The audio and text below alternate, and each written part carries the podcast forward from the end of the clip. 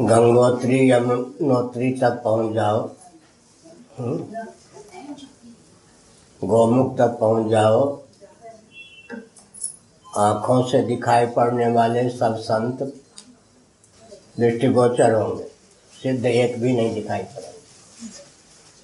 धन मान की तृष्णा वहाँ तक गोमुख तक है, गंगोत्री तक है, और वनों में वहाँ भी एक से एक अराजक तत्व दस्यु इत्यादि घूमते हैं।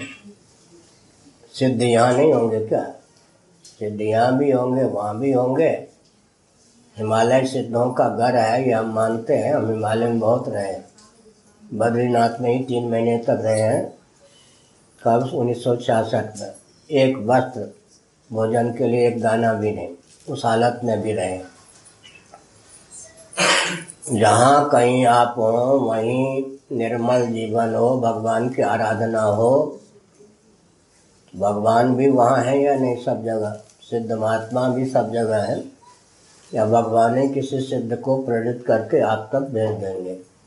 अगर आप समझते हैं कि आजकल हिमालय में सिद्ध होते हैं तो भ्रम है, सिद्ध होते हैं, साधन करते हैं, लेकिन उन्नीस बीस का ही अंतर होता है। बिजली की माइक की धन की मान की सब जगह पहुँच हो गई। समझ गए ना?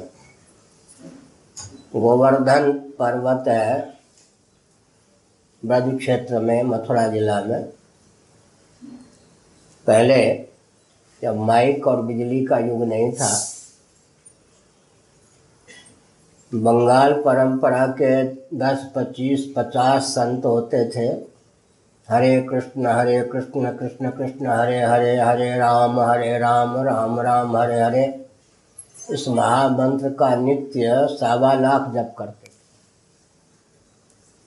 बदवासियों के यहाँ से एक रोटी के टुकड़े इतने लेते थे। मिट्टी के बर्तन में रख करके, ढक करके मिट्टी के अंदर गाड़ देते थे। एक टुकड़ा पाया, जल ले लिया, नमक की भी ज़रूरत नहीं थी। वो सिद्ध लोग अब कहीं दिखाई नहीं पड़ते आपको चोर दिखाई पड़ेंगे, डाकू दिखाई पड़ेंगे, बाबाओं के नाम पे दम भी प्राय दिखाई पड़ेंगे। कुछ होंगे भी तो भजन करेंगे, शांति से रहेंगे। इसलिए सिद्ध सब जगह है। और हिमालय आदि में भी भौतिकवादियों की पहुँच हो गई। चीन के गुप्तचर दिखाई पड़ेंगे। एक बाबा सन छियासठ में एक ऐसी गुफा में रहते थे जिसके नीचे से गर्म जल का स्रोत निकलता था। वो बारह महीने वहीं रहते थे, बारह महीने। बद्रीनाथ का पट खुल जाने पर भी वहीं रहते थे। आरंभ में पंडे पुजारियों ने उनका खूब प्रचार किया। बाद में उसे अपने को बद्रीनाथ कहने लग गए। पंडे पुजारियों की आमदनी के स्रोत नहीं रहे तो पंडे पुजारियों ने उनका प्रचार कम कर दिया। तो मैं एक बार उनका दर्शन करने गया, जब मैं बद्रीनाथ में था। किसी महात्मा ने कहा सिद्ध है उनके पास जाओ, मेरी आयु समय बाईस तेईस की रही होगी। मैंने जो बात की तो उससे मुझे लगा कि ये कोई बहुत घातक व्यक्ति, गुप्तचर होगा। और चीन आदि को संवाद देने वाला होगा। मन ही मन। मैंने समझ लिया, फिर नीचे आया। एक संत ने जिन्होंने भेजा था, उन्होंने सिद्ध महात्मा का दर्शन कर लिया। हमने कहा कि थोड़े समय बाद आप सुनिएगा, वो सिद्ध महात्मा नहीं है, वो कोई दूसरे हैं। उन्होंने मुझे डांट दिया। गुण में भी दोष देखते हो, मैंने कहा, नहीं, ऐसी बात नहीं। छः सात महीने बाद मालूम पड़ा कि चीन के साथ उनका संबंध था, गुप्तचरी करते थे। इसलिए हमने संकेत किया, सिद्ध नहीं है, ये नहीं कह सकता। लेकिन हिमालय में भी सिद्ध आपको तब मिलेंगे जब आपके पास पूंजी होगी, सत्य की, संयम की। यहाँ भी मिल सकते हैं, वहाँ भी मिल सकते हैं। अभी जो वातावरण है, उसमें आप उन्नीस बीस का ही अंतर पाएँगे। सब जगह धन मान का स्रोत पहुँच गया है। समझ गए? दम्भ की बात, एजेंट की बात, प्राय सब जगह है। संतों का भाग है, ये नहीं कह सकते, लेकिन सिद्ध जिन किन को आप कहते हैं? पहली बात तो ये है, जिनको भगवान मिल चुके हों, उनको आप सिद्ध कहते हैं, या आकाश में उड़ सकते हैं, उनको आप सिद्ध कह सकते हैं। भगवत प्राप्त व्यक्ति सिद्ध होते हैं।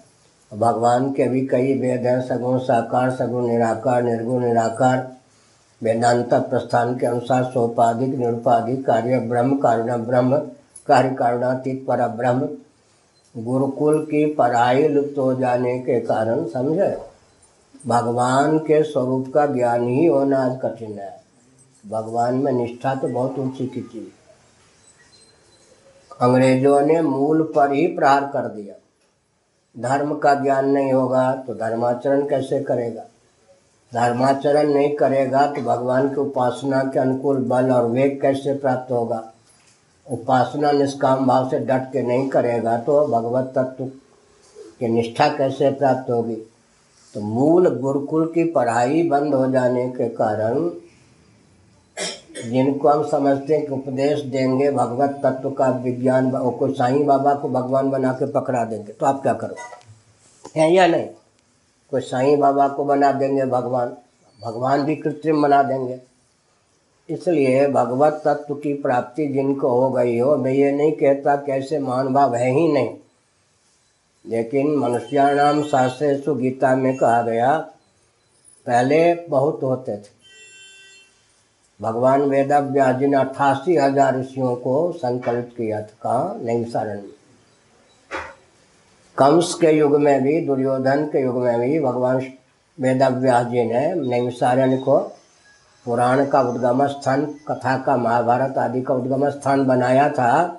अट्ठासी हज़ार ऋषि सौनक जी, सूत जी आदि रहते थे वहाँ। वो क्रम अब नहीं है। समझ गए? तो संत नहीं है, ये नहीं कह सकते। सिद्ध नहीं है, ये भी नहीं कह सकते। भागवत प्राप्त संत, माने सगुण साकार के ही उपासक। ऐसा नहीं है, ये नहीं कह सकते। लेकिन आप ये सोचते हो कि जंगल में ऐसे होंगे, जंगल पर प्रभाव किसका है? चोर का, डाकू का, चीन, पाकिस्तान का प्रभाव है, सरकारी एजेंट का प्रभाव है, तस्कर का प्रभाव है। संतों के रहने योग्य तो जंगल रहने नहीं दिया। न फल है, न फूल है, न कंद है। ध्यान गया आपका? संतों के रहने योग्य तो वन को रहने ही नहीं दिया गया। और कोई प्रश्न?